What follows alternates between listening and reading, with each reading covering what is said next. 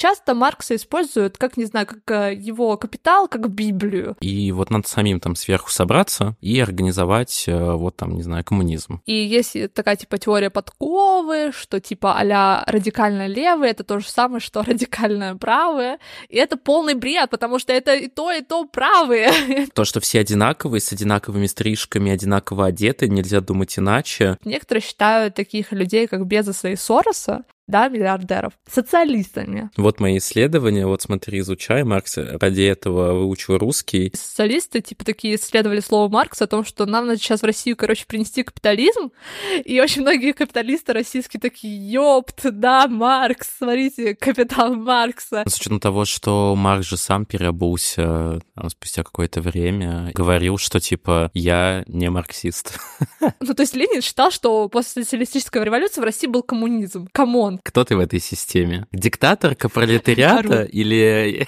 Почему люди там призывали пролетариатов всех стран объединяться и так далее, соединяться или что там? Ну, в общем, вы поняли. Совокупляться. Сово... Совокупляться, да.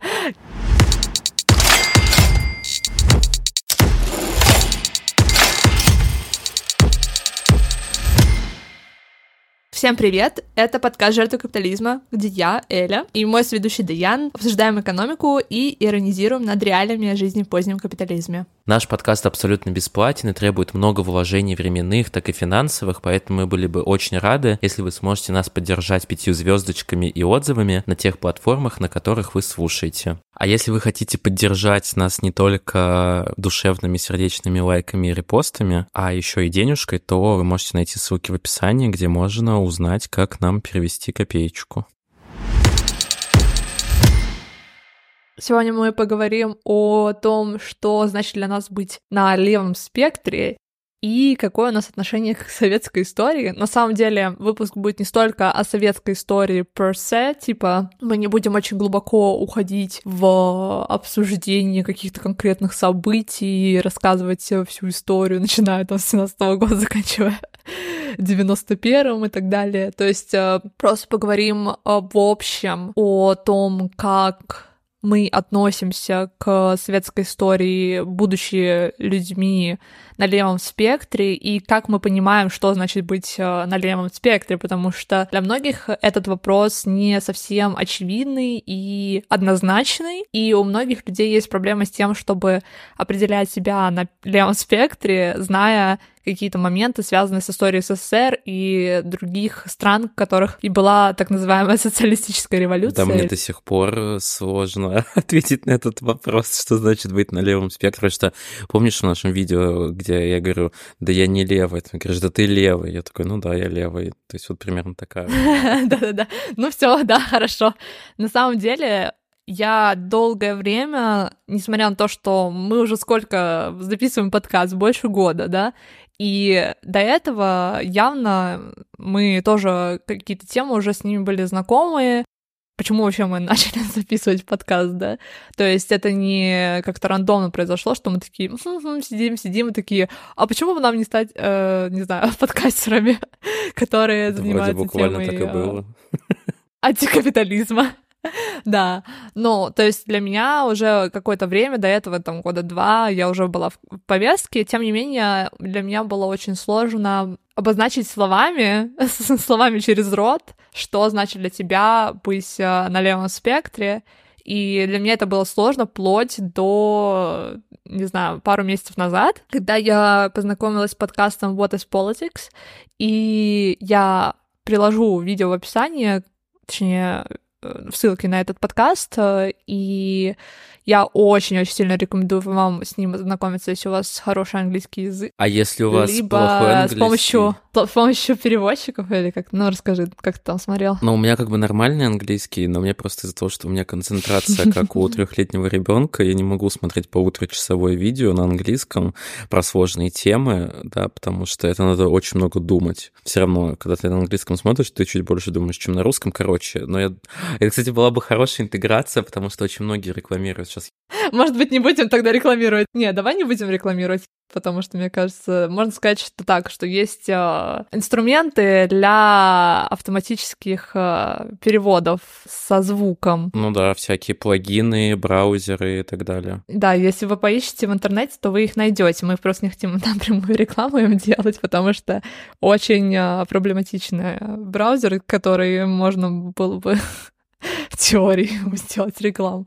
Да, короче... Ближе к делу. Что они тебе дали? Подожди, я хочу сказать, что на самом деле я наткнулся на них буквально случайно, и потому что у них очень э, специфические названия, и это проблема подкастов, таких как у нас, потому что у них, типа, не мейнстримные какие-то топики, которые, типа, не продвигает YouTube обычно. Вот, в его случае мне продвигал YouTube, потому что я Дэвидом Гребером очень интересовалась э, и смотрела разные видео с ним. И что он мне дал? Во-первых, э, я начала вот как раз-таки с э, видео, которое от Дэвида Гребера было, и там было про происхождение патриархата, но это отдельная тема, мы про это еще поговорим. Потом я начала смотреть другие видео, и там у него было одно видео, что значит the left и что значит the right. И я такая, хм, да, это, типа, интересный вопрос, потому что, в принципе-то, ну, как бы понятно, да, как бы интуитивно, но не очень, с другой стороны, потому что мы сегодня будем вот в этом выпуске обсуждать, что такое коммунизм и что такое, как это,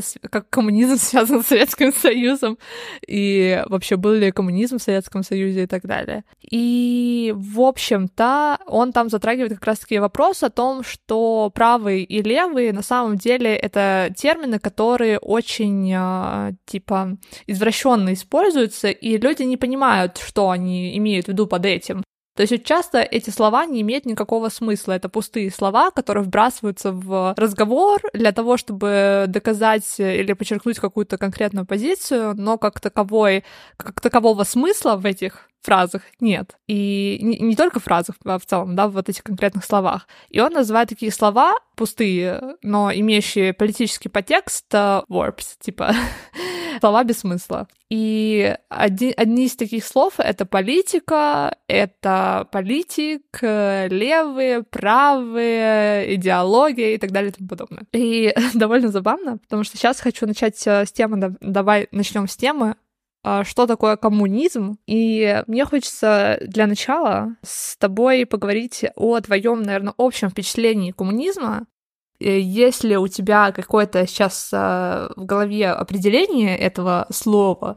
И если оно есть сейчас, ты понимаешь, что это такое сейчас, то было ли когда-либо по-другому? Это слишком сложный вопрос. Короче, изменилось ли твое понимание коммунизма как-то с течением времени? И, на что, и что на это повлияло? Вот что мне интересно. Слушай, ну у меня в голове, наверное, представление коммунизма только какое-то общее такое уче... из учебника, что а это какая-то, mm-hmm. ну, не только экономическая система, но и идеология, да, как и капитализм, в которой э, все ресурсы, да, все, все богатства, все-все-все распределено между всеми его членами, то есть, типа, нету частной собственности, все считается общим, и, ну, вот хороший пример из как раз-таки этого подкаста, что а коммунизм — это когда вот есть земля, она принадлежит всем, кто-то новый родился родился, ему выделили кусочек, чтобы у всех все было поровну, у всех все было равно. Ну и в целом коммунизм это же как бы от слова коммуна, да, от слова как бы общества. Ну и основная цель, э, как бы, чтобы было равноправие, справедливость, каждый как бы получал поровну, то есть чтобы не было этого большого гэпа между бедными и богатыми, то есть глобально при коммунизме а, бедные становятся богаче, богаче, богатые становятся беднее. И все в итоге как бы становятся наравне ну, у тебя уже понимание гораздо ближе к э, истине к правде, нежели чем у людей, которые просто обладают, наверное, какими-то базовыми знаниями, то есть, допустим... Извини, перебью. А просто хотел сказать, наверное, наверное до, до этого, когда я был помладше, у меня было представление о коммунизме, о том, что есть э, то, что все одинаковые, с одинаковыми стрижками, одинаково одеты, нельзя думать иначе, и государство тебе говорит, как, э, как, как жить, кем работать, э, да, и у тебя очень маленький выбор, все ограничено, и ты вот живешь как бы по, по методичке. Так, и давайте вот начнем с базы, с основы. Когда мы говорим о каких-то таких понятиях, как капитализм, коммунизм, социализм, любое слово, которое имеет очень яркую идеологическую окраску, зачастую это понимание самое базовое, то, которое вот есть по дефолту обычно у людей, без того, чтобы они погружались в какие-то детали, изучали какие-то, не знаю, оппозиционные мнения и так далее и тому подобное. Обычно это продукт э, того общества, в котором они живут. То есть э, их общество, если, допустим, они живут в неолиберальном обществе, а мы все живем в неолиберальных обществах сейчас. К сожалению. Даже если вы живете в России. да, кстати, это довольно забавно, что очень часто там спрашивают, а что, в России либералы там у власти или так далее. Если мы смотрим с экономической точки зрения, то э, очень даже, да, либералы в таком новом понимании, то есть неолибералы, да, которые абсолютно поддерживают капитализм и очень даже продвигают его. И это, это из этого следует э, целый комплект последствий. Из этого следует комплект последствий. Что? Ладно, вырезают все. Короче, то, как мы понимаем коммунизм, социализм, это очень сильно обусловлено тем, что мы живем в неолиберальных обществах, да. И люди часто не понимают этого, потому что, в принципе, это то, как должна работать эта идеология. Вообще любая идеология, она работает так, чтобы вы не понимали, что она существует, в принципе, чтобы вы ее не видели. Она работает более такими subtle способами, более тонкими, более такими незаметными, да только в тот момент, когда вы начинаете действительно пытаться самостоятельно погружаться в что значит это понятие, почему это понятие мы понимаем именно так, а не по-другому, как это исторически было, тогда мы можем более подробно и более глубоко осознать, э, что это вообще значит. И я сейчас хочу просто привести пару примеров, то, как понимают э, социализм, коммунизм э, в разных странах, в том числе люди, например, в Америке. И это довольно забавно, Потому что некоторые считают таких людей, как Безоса и Сороса, да, миллиардеров, социалистами. И это очень забавно, потому что на самом деле в этом есть логика, в этом есть логика. Почему э, некоторые люди считают Безоса и Сороса социалистами в США? Потому что Безос и Сорос с помощью власти государства держат своих конкурентов для того, чтобы обезопасить свой капитал. И здесь мы очень ярко видим понимание социализма. Социализм — это власть государства. Это когда государство используется для того, чтобы достичь каких-то определенных целей. И это одно из э, определений социализма или коммунизма, то, что рынок — это капитализм, а государство — это социализм и коммунизм при таком понимании коммунизм или даже социализм, точнее, социализм или даже коммунизм могут э, существовать одновременно с капитализмом, как будто бы это два игрока, которые соревнуются друг с другом, потому чтобы ограничивать или сдерживать друг друга. Есть другое понимание, такие вот, знаешь, дихотомии. Это маленькое государство versus большое государство, индивид versus коллектив, да, это то, что ты вот говорил, как раз-таки понимание социализма происходит через дихотомию индивида против коллектива. То есть индивид — это капитализм, коллектив — это социализм или коммунизм. Все эти дихотомии, они ложные. это нужно сразу обозначить и понять. И государство, и, в принципе, люди, которые у власти, не очень даже заинтересованы в том, чтобы мы не понимали, что это значит, потому что чем хуже мы понимаем, что значит социализм или коммунизм, тем э, легче эти понятия использовать для того, чтобы достигать определенных целей. И это касается не только капиталистических государств, это в том числе касается очень даже тех государств, которые считаются коммунистическими, да. Это касается СССР, это касается Китая, Кубы и так далее и тому подобное.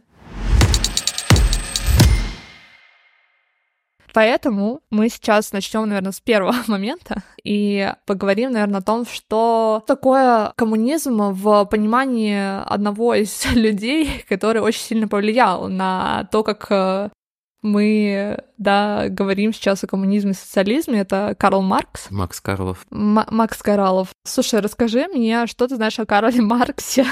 Давай твое такое базовое понимание Карла Маркса. Я знаю, что это немецкий философ. Ты что-нибудь можешь рассказать интересного, что ты вот узнал о Карле Марксе в процессе просмотра этого подкаста, прослушивания точнее?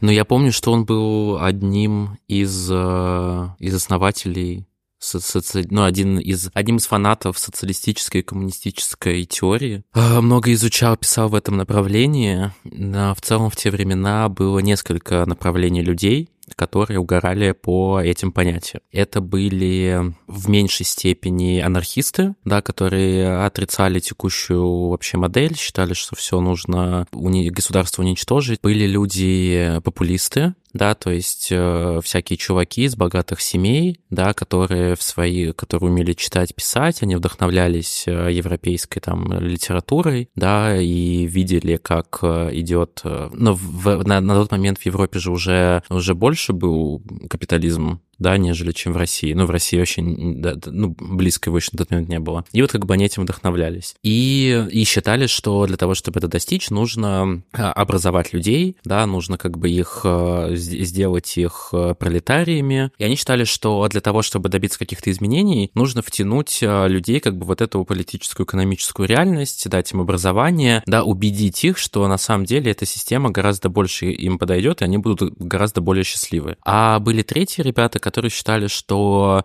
а, вот эти вот а, на полях работает быдло, они тупые, с ними они все алкоголики, наркоманы, и, и вообще с ними дело иметь не надо, и вот надо самим там сверху собраться и организовать а, вот там, не знаю, коммунизм. И вначале Карл Маркс был именно таким, потому что в первых его трудах, да, в первом его этой версии «Капитала» как раз-таки он говорил о том, что люди слишком тупые, да, для того, чтобы что-то там менять, поэтому нам естественным образом нужно сначала, чтобы был капитализм, да, потому что там социализм, коммунизм, вот эти все штуки, это естественное как бы продолжение капитализма. И, наверное, общую картинку, чтобы дать людям, те, которые не в теме, э, Вообще исторически идея деления на левых и правых, она идет от э, французской революции, да, и в том, э, заключается в том, что в французском парламенте были споры о том, чтобы ограничить абсолютную монархию, либо не ограничивать ее, оставить все как есть. И те люди, которые были на левой стороне, они были за ограничение абсолютной монархии, для, за то, чтобы дать людям больше прав и свобод и так далее. То, кем сейчас являются либералы, это были те левые, как раз-таки в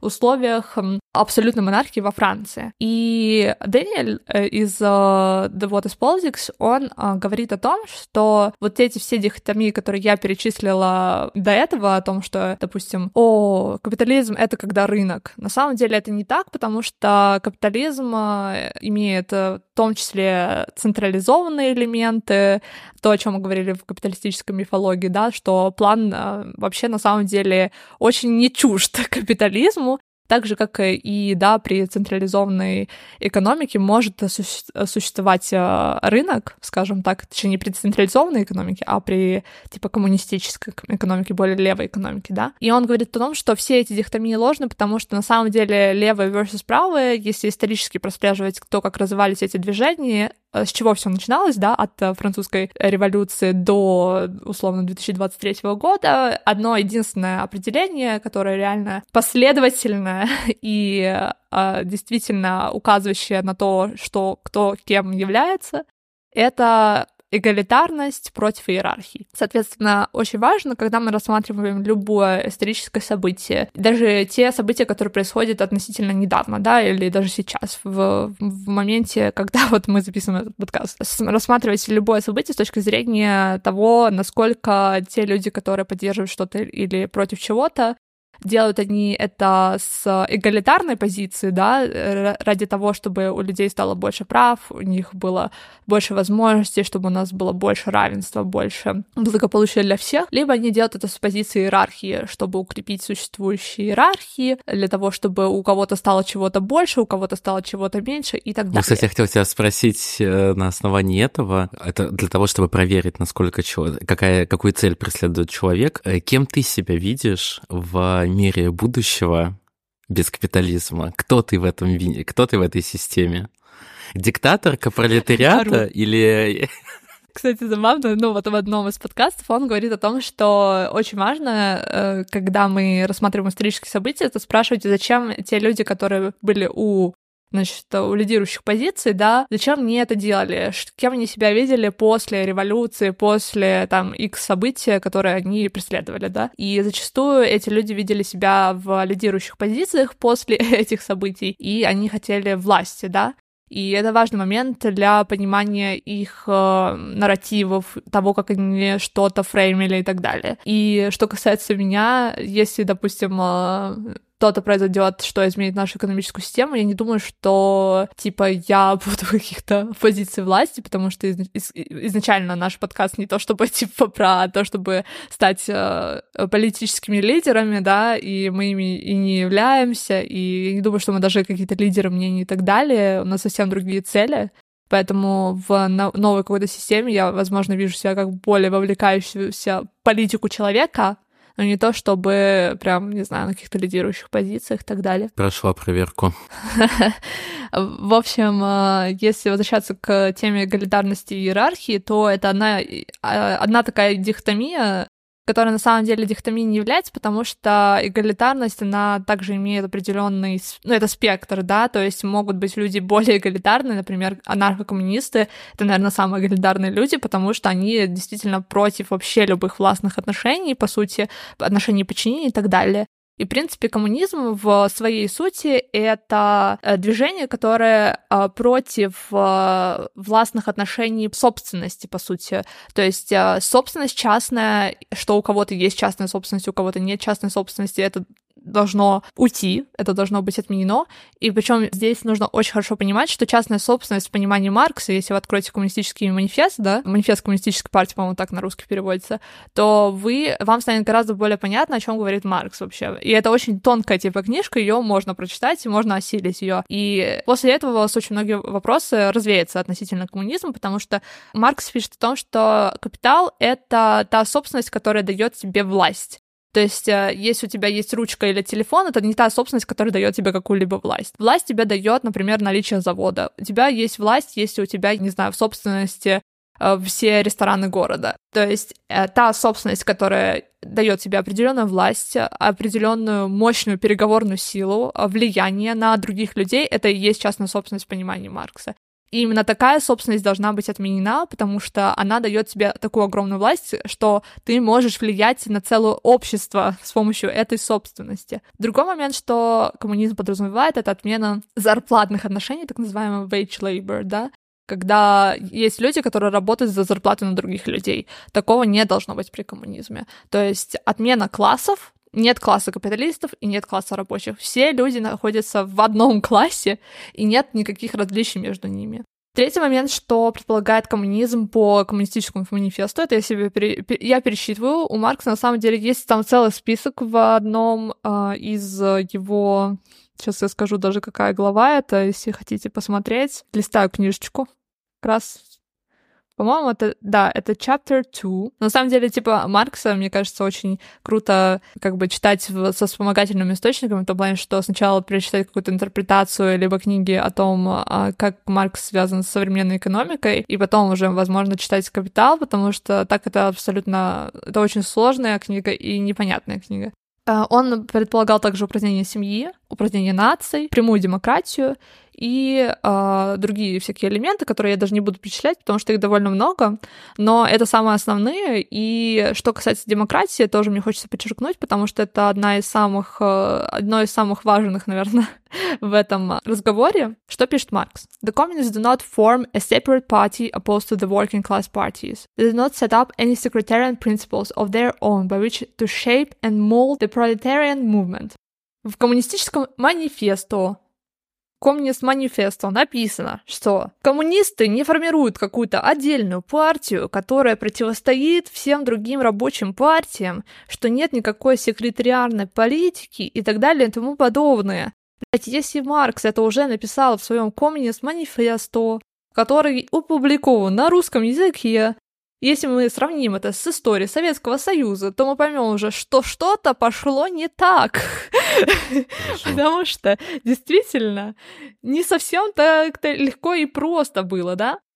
И для того, чтобы подготовиться к этому эпизоду, я скачала книжку Лесли Холмс «Communism. A Very Short Introduction». Я не то чтобы советую ее прочитать, она больше описывает политическое, экономическое устройство различных э, коммунистических государств, в кавычках. Я, опять же, говорю в кавычках, потому что я не считаю, что то, что было реализовано на практике, было э, социализмом слэш-коммунизмом. И, кстати, насчет социализма слэш коммунизма, почему я говорю так? Потому что сам Маркс в своих трудах никогда не различал капитализм, ой, не различал социализм и коммунизм так четко, как мы это сейчас представляем. Очень часто люди, которые сейчас в марксистском дискурсе, они там типа обсуждают, что такое социализм, что такое коммунизм, они очень часто говорят, что социализм — это переходная стадия на пути к коммунизму, вот, и у него такие там определенные, значит, элементы должны быть, определенные свойства, коммунизм это это, это, и как будто бы это очень что-то разграниченное, да. В понимании Маркса такого не было, то есть он никогда не определял настолько четко, что есть что, и он часто использовал эти термины как взаимозаменяющие, да, когда-то он говорил социализм, когда-то коммунизм и так далее. И в целом он описывает коммунизм как политическое движение, а не как какую-то конечную точку, да, в развитии истории, грубо говоря.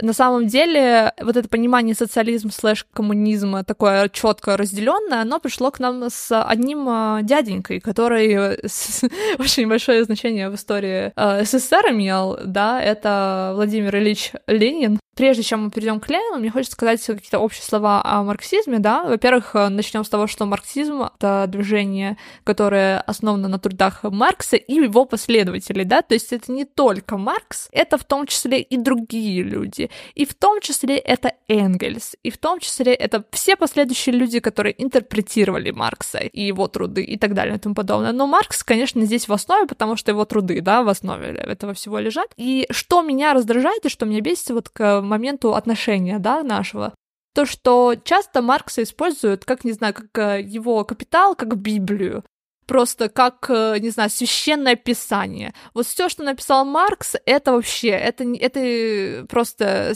чистейшая правда, святое писание, которое нельзя... Сымся кипятком. Нельзя ставить никак под сомнение. У меня к такому отношение сразу автоматически негативное. Особенно с учетом того, что Марк же сам переобулся там, спустя какое-то время, и, и, и по-моему, он говорил, что типа я не марксист. Да, то, что Маркс сказал, что я не марксист, потому что он видел то, как его труды взялись и стали интерпретироваться, и какие на основе этого получались выводы, и он сказал, что я не отношу себя к марксистам, потому что я не, как бы не согласен с тем, как это все реализуется на практике, да.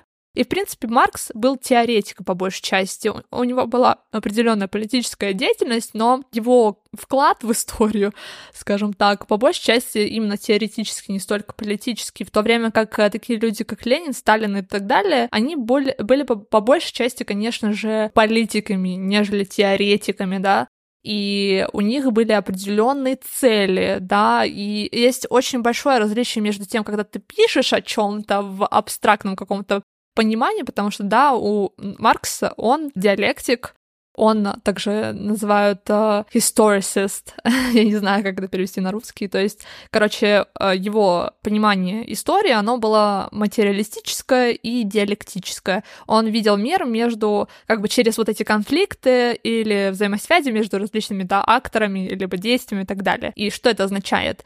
Э, в его понимании история — это была какой-то постоянный конфликт между различными силами, классами, да, class struggle, да, борьба классов, да? Не знаю, наверное, Классовая борьба. Да, да, точно.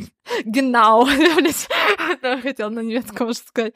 А, да, ну то есть, и плюс он понимал, что historicist, что означает вот это слово, это то, что есть какие-то исторические законы, и они, типа, можно вот их как бы вычленить, и, э, типа, они всегда будут, типа, ты их всегда можешь проследить и так далее. То есть э, очень важно понимать, что есть некое различие между материалистическим и идеалистическим подходом, и это будет нам важно, когда мы будем дальше рассматривать да, в течение нашего подкаста различные э, исторические события в том числе. И мне хотелось э, зачитать э, цитату из книги вот этой Лесли Холмс, Так вот она пишет, в своих попытках объяснить природу реальности философов часто относят либо к идеалистам, либо к материалистам. В основе первого из этих терминов лежит слово «идея». Согласно этому подходу, окружающий нас мир представляет собой проявление концепции или идей, причем именно идеи, а не их земные проявления, составляют реальность.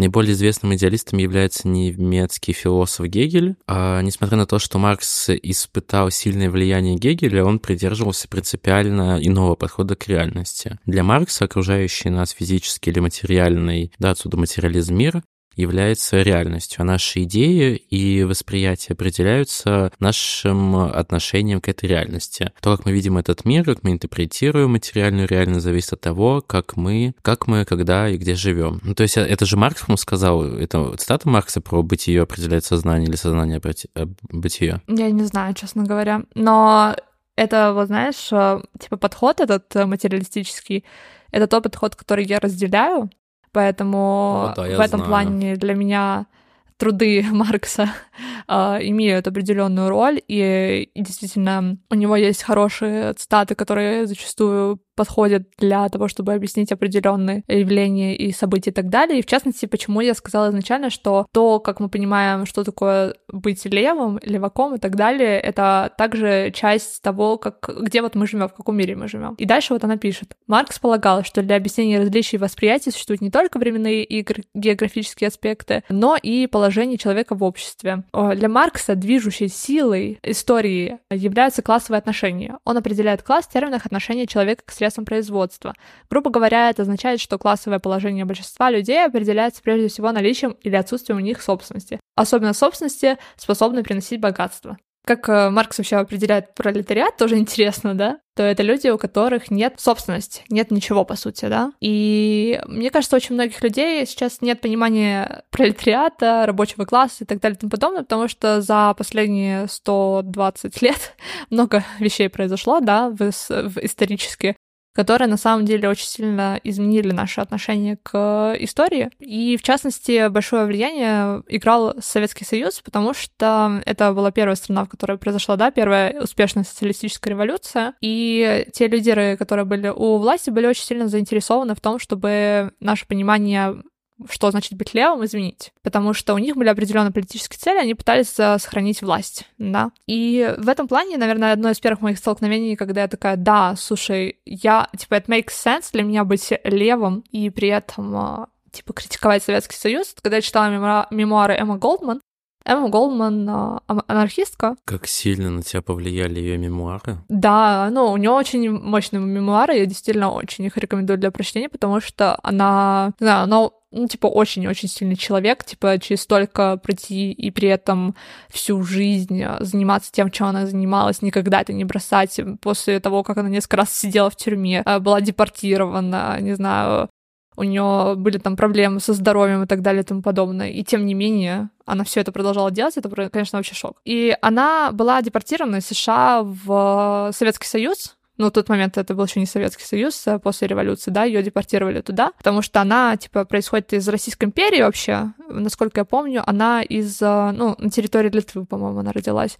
Но тогда это была Российская империя, и э, люди как-то себя не идентифицировали вот этих терминах, типа «я из Литвы», условно. Она говорила на немецком на... и на русском хорошо, потому что она была еврейского происхождения. Вот, и в те времена люди очень хорошо говорили на, соответственно, на немецком, потому что немецкий и идиш очень похожи. Да, возвращаясь э, к теме того, что ее депортировали, да, и она как бы присутствовала, она была свидетелем всех этих событий, и она их описала в своих мемуарах. И для меня, как человек, который еще знаком с историей, да, Советского Союза, и как это все развивалось, э, для меня это вообще было вот типа totally makes sense, то, что она описывает, потому что то, как изменилось отношение революционеров в процессе революции к власти, очень сильно интересно, потому что это отношение в целом в дальнейшем повлияло на то, как мы понимаем коммунизм.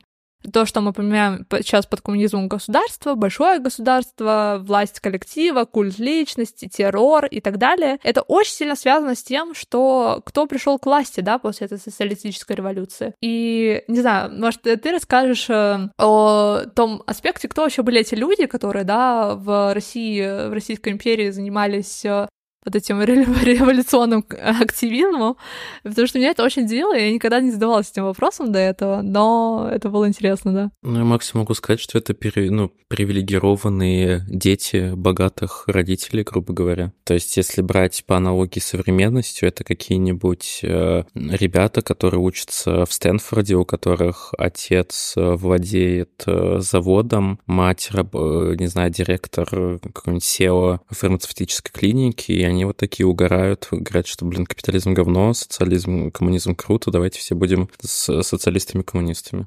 Вообще супер забавно, на самом деле, ну, личность Ленина, да, с позиции того, кто он был, мне кажется, очень важно, когда мы изучаем, если мы изучаем историю, да, если мы хотим в нее действительно глубоко погрузиться, начать с того, что рассмотреть бэкграунд этого человека, да, почему он пришел в какие-то революционные движения, кто он был, из какого класса он происходит. Я помню, что у него отец был директором школ. Ну, в общем, э, если мы рассматриваем, да, конец 19 э, века, начало 20 века Россию, то это по большей части, да, крестьянство, да, 85% населения Российской империи были крестьянами. И, кстати, в частности, мои предки были тоже крестьянами, и это довольно забавно, потому что они как бы трансформировались в процессе революции, и затем уже в Советском Союзе в такой пролетариат, да. И то, что с чего ты тоже начал, то, что на самом деле отношение к Марксу изначально а, и Энгельса, в особенности Энгельса, наверное, к крестьянству было очень негативное. И почему так? Потому что они считали, что это пяти буржуа, да, то, что они называли малень, маленькие буржуа, маленькие капиталисты, Э, что это люди, которые из-за того, что в процессе того, как э, феодальное общество переходило от стадии, да, от феодальной к капиталистической, происходили изменения, трансформации общественные, когда крестьяне были вынуждены уходить от своей общины и выходить на рынок, грубо говоря. В рыночных отношениях часть крестьян разорялась, потому что они не выдерживали да, конкуренции и так далее эти разоренные крестьяне, они были вынуждены уходить в города для того, чтобы зарабатывать. И, в частности, на это влияло то, что отмена, да, какие-то каких-то арабских крепостных отношений и так далее и тому подобное, потому что часто, когда происходила отмена вот этого, этих отношений, э, были моменты, связанные с тем, что крестьяне обязаны были компенсировать своим э, бывшим феодалам за то, что феодалы потеряли над ними власть, и они часто могли компенсировать это только за счет того, что они продавали свою землю этим феодалам лишившись земли, у них не было возможности как-то себя поддерживать, э, вот это вот substance economy, да, когда ты можешь на основе своей земли вырастить свои продукты и обеспечить свои базовые потребности, да им приходилось ходить в города и работать там на дяденьку. И это были первые пролетарии, они появились там в конце 15-го, э, там, 16 века и так далее, то есть это такой вот э, уже зачатки капитализма и так далее. И в э, Западной Европе эти процессы уже давно происходили, да, в России к началу 20 века эти процессы только начинались. То есть в этом плане Россия действительно была очень отсталым государством, да, Российская империя имеется в виду, что это, да, все те государства, которые были в Российской империи, и затем там, да, вошли в Советский Союз и так далее. То есть я сейчас говорю не только про Россию как бы современную. И, собственно, э, э, вот эти вот отсталые государства, Маркс вообще считал, что в них невозможен социализм, да, потому что они там состоят из крестьян, которые являются маленькими капиталистами, которых надо сначала разорить, чтобы они были вынуждены уйти в города, чтобы там они стали пролетариариями, пролетари... пролетариариями? Пролетариариями? Пролетариями. Пролетариями. Какое сложное слово.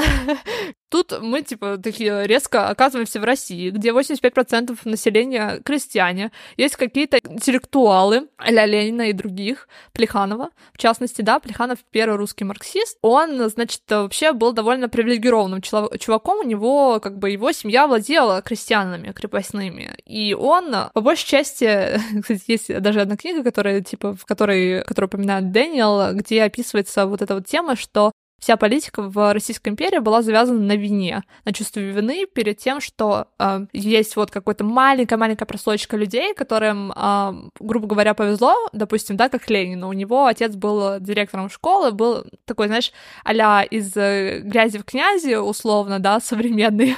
То есть, когда действительно у человека появилась возможность, типа, сделать level up только благодаря тому, что была вот эта вот работа, да.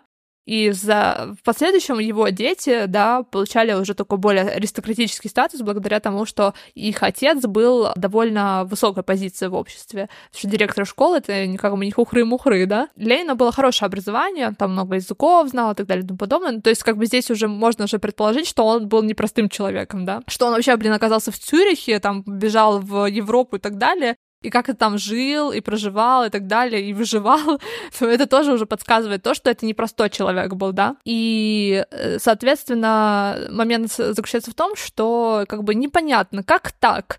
Русский марксист в стране, где 85% э, крестьян, да, Типа, они вообще чем думали? И прикол в том, что очень многих этих людей было очень негативное отношение к этим крестьянам, да? То, что они, типа, следовали слову Маркса, такой, Маркс сказал, ну, типа, это плохо, и то все. А в то время как, блин, а, большинство крестьян в России еще жили в общинах, тогда такой примитивный коммунизм и так далее и другие уже люди, которые, да, более, более в народные, да, вот эти течения в, в, вовлекались, да, народники, да, те популисты, в те времена популисты, да, еще слово не изменилось на понимании. Они немножко были другого мнения, они соглашались с Марксом, что, типа, в крестьянской стране невозможен социализм. И этим интересно изменение позиции Маркса в течение его жизни, вот, мне хочется, чтобы ты рассказала это, потому что я знаю, что ты это знаешь.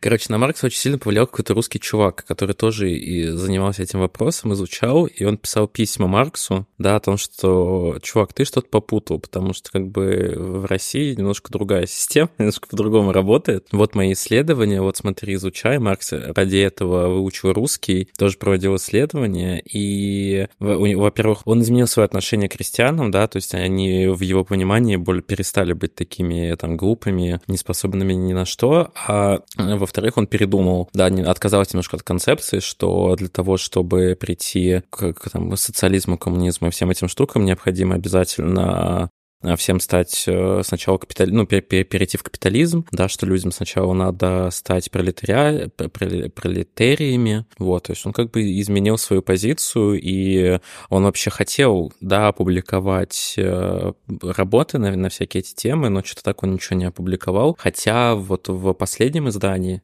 это был а, Николай Даниэльсон, который перевел на русский язык впервые «Капитал», угу. с которым а, Маркс переписывался потом в будущем, да. И причем забавно, что он а, в конце своей жизни переписывался не только с а, Даниэльсоном, но и с Засулич, Верой Засулич, о возможности революции, да, социалистической в России, там, где у него там есть как бы типа драфты его письма, и в этих драфтах, э, в первых, которые он не отослал в итоге, он пишет о том, что он типа изменил свое отношение, да, к крестьянам и так далее. И это довольно интересно, потому что, знаешь, я не хочу сейчас в это, конечно, в глубину уходить, хотя мы уже это в той или иной мере сделали, но это настолько, типа, глубокая тема, здесь очень много есть аспектов, которые завязаны на том, что вот конкретно, что конкретно человек думал про это, затем, как его мнение изменилось в течение его жизни, на основе чего его мнение изменилось и так далее. Здесь тоже много есть таких аспектов, которые очень сильно влияют на наше восприятие, что такое быть левым и что такое быть марксистом, и что такое быть, там, не знаю, коммунистом, социалистом и так далее. В частности, связанные с интернационализмом, например, да, что Маркс был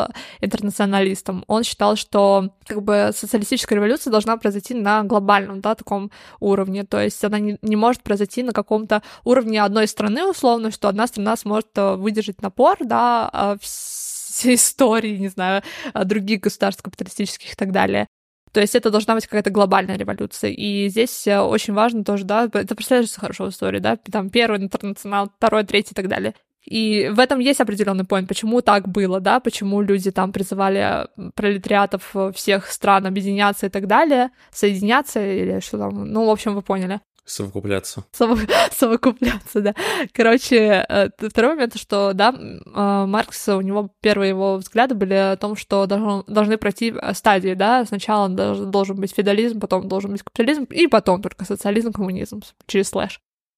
И тот момент, э, что действительно очень многие первые марксисты, социалисты и так далее, те люди, которые были разочарованы в народническом движении, были разочарованы в крестьянах и так далее, потому что, опять же таки, в России было со стороны интеллигенции довольно идеалистическое отношение по отношению к крестьянам, типа а о, вот эти святые крестьяне, которые, типа, самые умные, мудрые существа на земле, мы их должны освободить и так далее и тому подобное. То есть это тоже такая, да, сторона медали одной и той же, да, о том, что ты идеализируешь маргинализованных людей, это не реалистичное представление об этих людях, и многие крестьяне поэтому отвергли, да, многих других народников, потому что они такие, типа, блядь, вы кто вообще, чуваки? Вы тут такие, типа, привилегированные, что-то там пытаетесь нам втереть про социализм, нам похуй. и все такое. А, им было интересно там, типа, образование, научиться читать, там, чтобы читать потом, а, не знаю, романы какие-нибудь или про французскую революцию, что-нибудь такое. вот.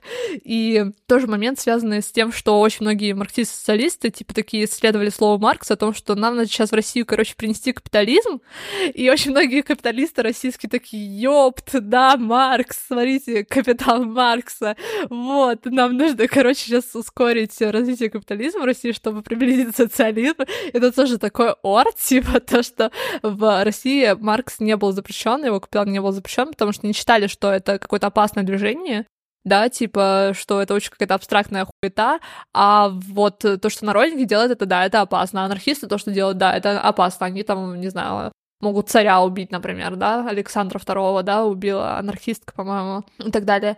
Вот, собственно, это тоже такие вот моменты исторические, которые довольно забавно и не очень сильно влияют, да, на наше понимание. Но вообще звучит, э, вот эта история для меня звучала довольно страшно, что за какими-то хорошими идеями в итоге людей из э, заставили, ну, как бы они же из-за от плохой жизни пошли в города, чтобы устраиваться на работу, да, зарабатывать копейки, теперь они ничего не имеют для того, чтобы через сто лет э, у них, у них капитализм превратился там в социализм или коммунизм. Ну, короче, такие вот все моменты, это, блин, сейчас, ну, это невозможно, конечно, в новом выпуске, да, и сейчас мы быстренько перейдем к ленинизму, потому что мне интересно показать вам тоже, как изменил Ленин, да, отношение к левым движениям. А первое, что такое ленинизм, да? В принципе, Ленин, он э, теоретически, у него был довольно нормальный вклад в сравнении с последующими лидерами Советского Союза. Три основных аспекта, на которые он повлиял, это, во-первых, роль э, партии в революции, потом анализ империализма и его различия между социализмом и коммунизмом. Так, и сейчас про империализм зачитаю, потому что это очень важный момент, э, и он связан с тем, что почему очень многие э, страны, которые пытались интегрировать э, как бы идеологию Советского Союза в свою жизнь и, в принципе, следовали примеру Советского Союза во всем, от политических моментов до экономических моментов, почему они делали так и не по-другому.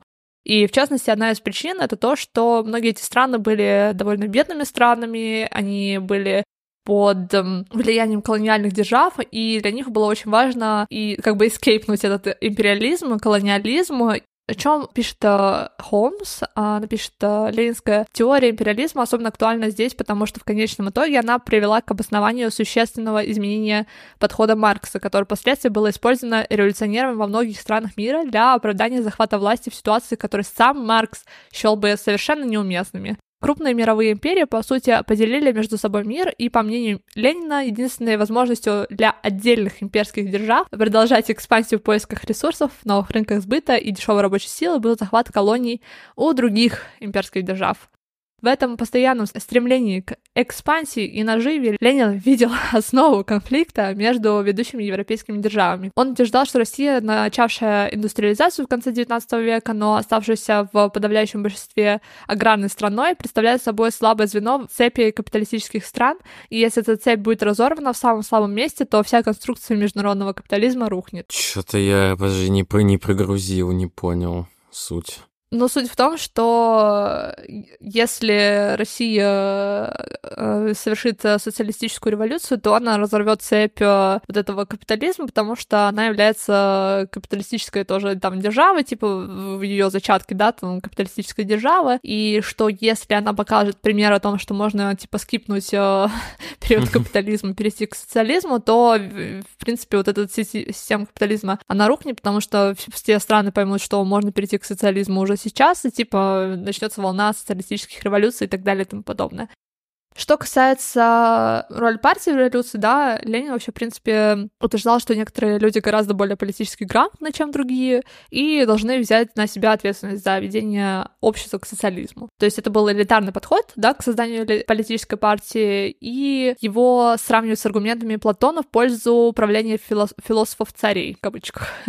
Кроме того, партия должна была быть очень секретной, да, то есть э, подход очень элитистский, такой секретарный, секретный, бла-бла-бла. И последний, то, что про коммунизм слэш социализм. Последнее замечание, касающееся вклада Ленина в теорию коммунизма, заключается в том, что он провел более четкое, чем Маркс, различие между социализмом и коммунизмом.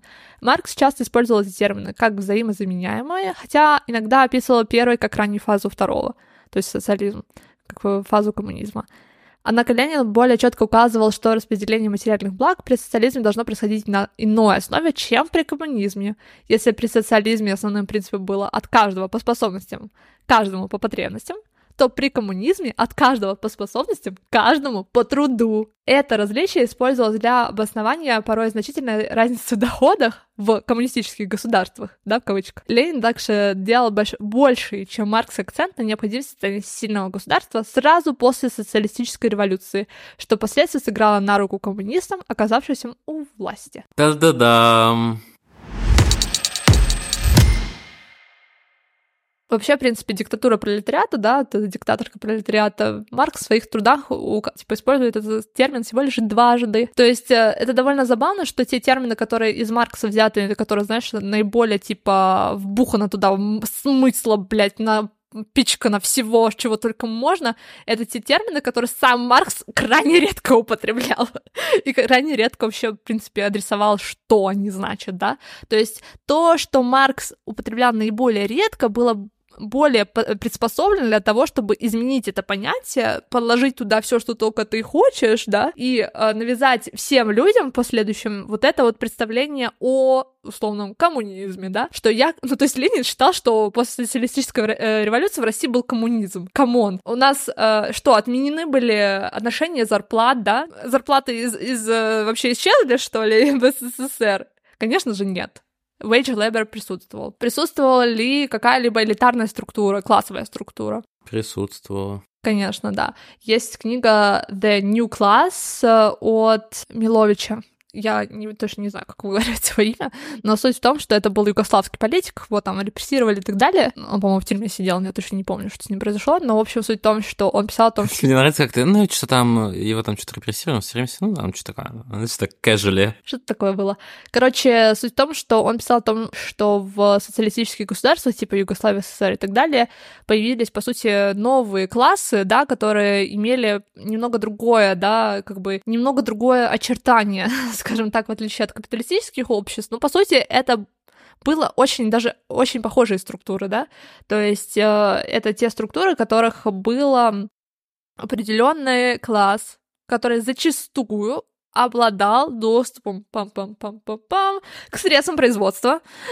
То есть не все, допустим, члены партии, конечно, обладали средствами производства, да, но наиболее, да, важных, те люди, которые находились в наиболее важных позиций, да, там, генсек и так далее и тому подобное, они обладали доступом к средствам производства да, они могли их перераспределять, они могли влиять на то, сколько кто получает денег и так далее и тому подобное. То есть это уже указывает, что есть какая-то классовая структура, и что-то это не очень похоже на коммунизм. Это первый момент. А второй момент, э, отменилась ли семья, отменилась ли нация, произошла ли прямая демократия? Вообще нет.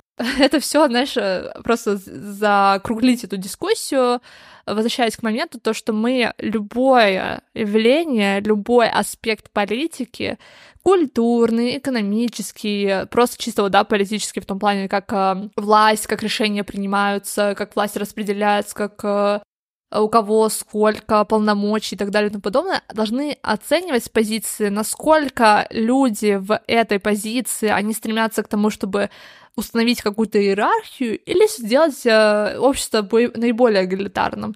И, естественно, если мы проследим на примере СССР чисто политику, возьмем политические аспекты, то по большей части люди стремились к тому, чтобы установить иерархию. А если мы устанавливаем иерархию, если мы укрепляем какую-то национальную вот эту, вот, знаешь, идентичность, либо укрепляем культ личности, да, что да, дальше идет сталинизм, как бы его развитие, и наиболее его характерные черты — это гостеррор и культ личности, да, то, что не было характерно для ленинизма или слэш ленизм, марксизм так называемое, что это тоже какой-то, не знаю, оксюмарон какой-то как бы политика СССР была довольно правой, если мы так-то посмотрим на это.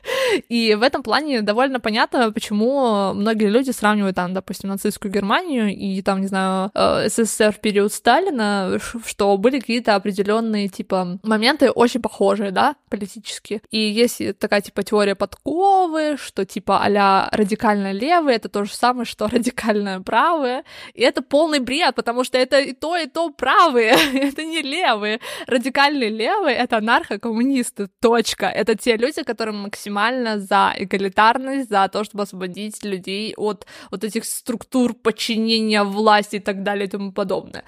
То есть, э, как бы здесь э, то, что считают радикально левым, это зачастую то, что, типа, а знаешь, в СССР такие, мы радикально левые, и все такие, да, вы радикально левые. Короче, просто кто-то себя решил назвать э, определенным образом, и все такие, ну да, вы есть это, мы верим вам, мы теперь будем использовать все черты вашего правления как для того, чтобы описывать, что такое радикально левые. Просто это гениально, я считаю. Ну, это печально, не знаю, мне вообще интересно.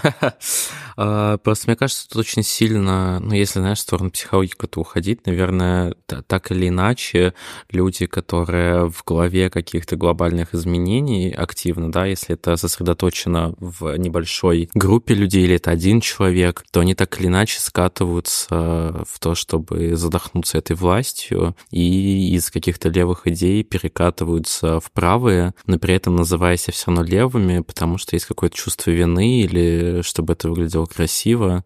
Ну, то есть какая-то очень стандартная динамика. Слушай, если еще глубже в историю ходить, то как бы революции анархические существовали и происходили там в Испании в 30-х годах и даже Украина, да, в начале да. существования Советского Союза, я точно не помню, когда это произошло, но у них были довольно как бы ярко выраженные анархические движения, которые имели наибольшую, да, типа популярность среди крестьян и так далее, потому что это идеология, которая наиболее на самом деле подходила крестьянам в целом. Эти революции, они были задушены в каком-то мере благодаря СССР.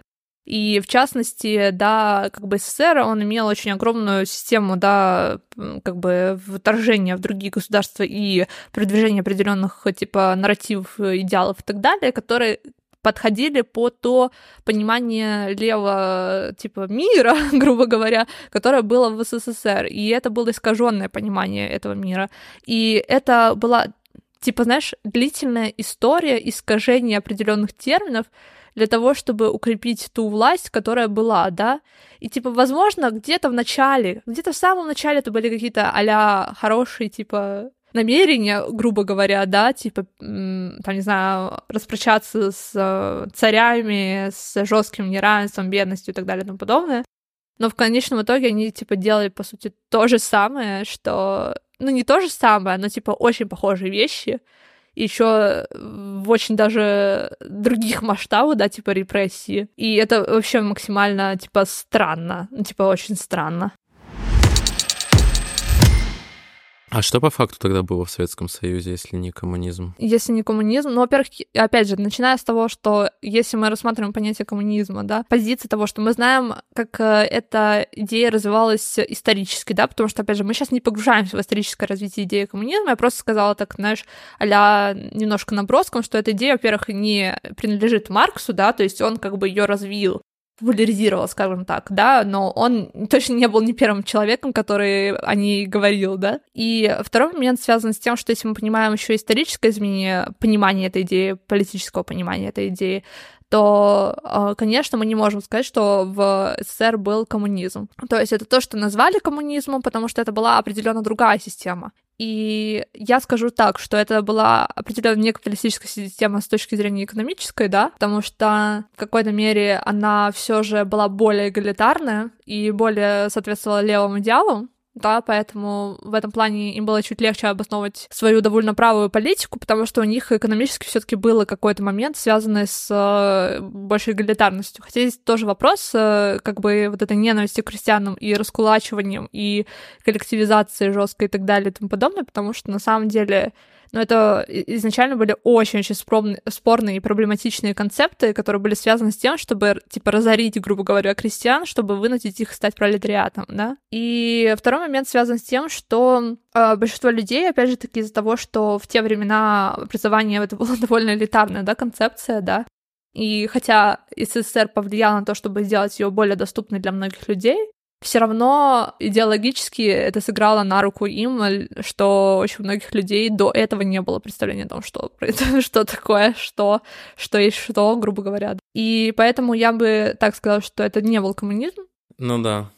Но не был и не был, все, пошли дальше. Но э, просто, опять же таки, когда ты находишься на левом спектре, это те аргументы, это те как, моменты, которые чаще всего, типа, возникают в дискуссиях и спорах с тобой. То есть ты можешь говорить э, сколько угодно о современных экономических теориях. Э, человек, который против э, условного коммунизма, да, вот этого очень идеологически неолиберального обусловленного понятия нового коммунизма, да, в понимании капиталистическом, то человек будет постоянно возвращаться к истории СССР да, типа, вот, в СССР. А, а особенности, если мы говорим с людьми из постсоветского пространства, да, типа, это большинство людей, которые нас слушают. Нас слушают люди не только из России, но и из э, Беларуси, Украины, Кыргызстана, там и так далее.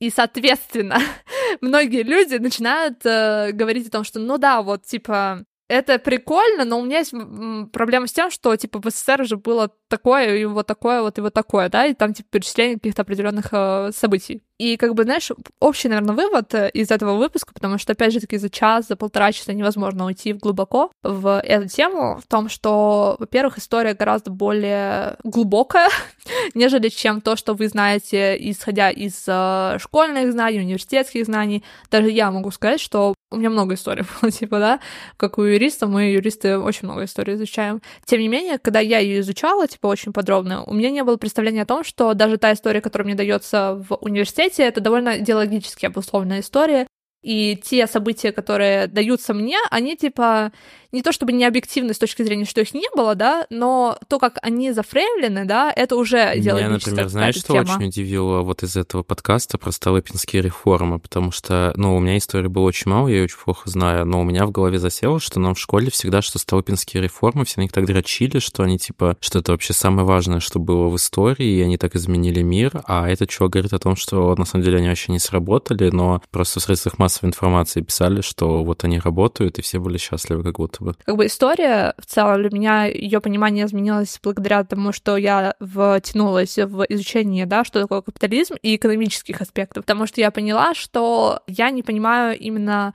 почему что-то происходит. То есть нам часто дают факты, да, вот это произошло, да, Типа, окей, ты этот факт услышал и забыл.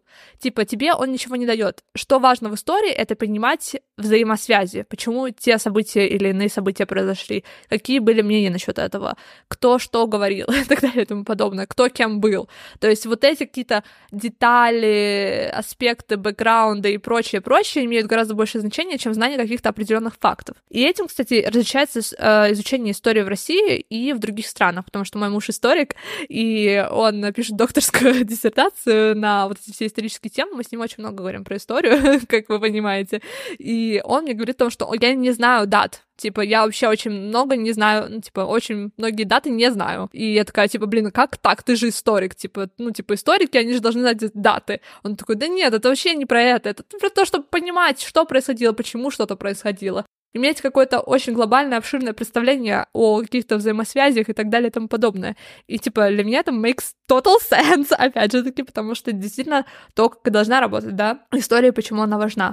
И еще второй момент связан с тем, что то, что если вы э, чувствуете, что, допустим, те вещи, о которых мы говорим в нашем подкасте, для вас очень отвлекаются, и они соответствуют каким-то вашим внутренним ценностям, пониманию этого мира и так далее, что это абсолютно не противоречит вашему отношению какому-то личному, к каким-то историческим событиям, да. То есть то, что вы являетесь на левом, находитесь на левом спектре, это не значит, что вы поддерживаете Сталина, это не значит, что вы поддерживаете Ленина, это не значит, что вы не можете критиковать каких-то любых левых идеологов и так далее. Это не значит, что вы не можете критиковать Маркса и, и считать, что он в чем-то не прав и так далее. Вы можете абсолютно это делать, и вы это должны делать, даже более того скажу. Потому что левое понимание — это всегда очень критичное понимание существующих э, властных отношений, иерархии, структуры и так далее и тому подобное. Ну, подожди, но ты, ты и за эгалитарную систему, но при этом ты за государство в том числе. Но за государство будущего другое.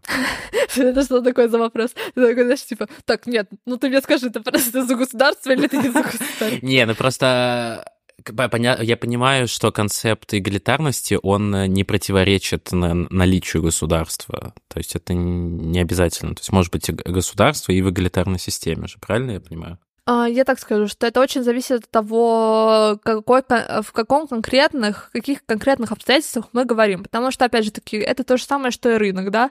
Эм, мы начали с того, что рынок против государства — это вообще изначально неверная концепция. Во-первых, рынок и государство не могут существовать друг без друга, точнее, рынок не может существовать без государства. Но про это мы поговорим попозже. Да. да. А второй момент, что были социалисты, как Прудон и другие, которые выступали за то, чтобы рынок развивать. То есть им была очень интересная эта ры- э, система и э, эта идея, в принципе. То есть они не считали, что рынок — это что-то плохое, это надо отменить и так далее и тому подобное. И то же самое и как бы в отношении меня. То есть я не считаю, что государство — это исключительно негативная идея, да, то есть не такой, знаешь, крайний анархист, который, типа, супер против этого, но я считаю, что если мы говорим, допустим, если бы мы оказались в контексте, да, революции 17 года и то, что происходило в, после 17 года, укрепление государства и так далее, то я бы определенно бы относилась очень критически к, этому, к этой идее, да, укрепления государства в тех условиях, потому что опять же таки, если бы это кабы, но как бы с позиции того, как мы вот это сейчас рассматриваем, то здесь нужно понимать, э, кто выигрывает этого, да? Если выигрывают от этого конкретные люди, то это отстойная идея. Если выигрывают от этого большинство людей, как минимум, да, то это что-то, что работает на то, чтобы снижать эту опрессию, да? И здесь э, какое-то, знаешь, такое супер четкое, такое прям принципиальное отношение к какому-то институту, мне кажется, она довольно, типа, непродуктивная и нелогичная. Ну, я согласен. Ну, и вообще в целом рассуждать о концепте абстрактного государства, да, учитывая, что государство — это такое же растяжимое понятие, как и там левый спектр, как и, и что-то еще. Да, ну, и, собственно, этим я и ответила на твой вопрос, что ты, почему ты находишься на левом спектре, потому что твои идеи, твои принципы принципы, они, в принципе, соответствуют э, более эгалитарным, да, взглядам на мир, и поэтому определять себя на левом спектре вполне, типа, верно, и э, это абсолютно не противоречит тому, что у тебя могут быть какие-то определенные позиции, да, да. на какие-то определенные моменты. Ну да. Но мне в целом всегда было достаточно, ну, это, это не всегда, вот сначала записи подкаста и в погружении в эту тему, просто что я lefties. И все. Без деталей. Да, так, ну а следующая часть этого выпуска, точнее, просто следующая часть будет про э, лухари, коммунизм. Мы переходим к новой альтернативе. Сейчас мы сделаем паузу и вернемся к записи. Всех обняли, подняли, поцеловали. Пока-пока.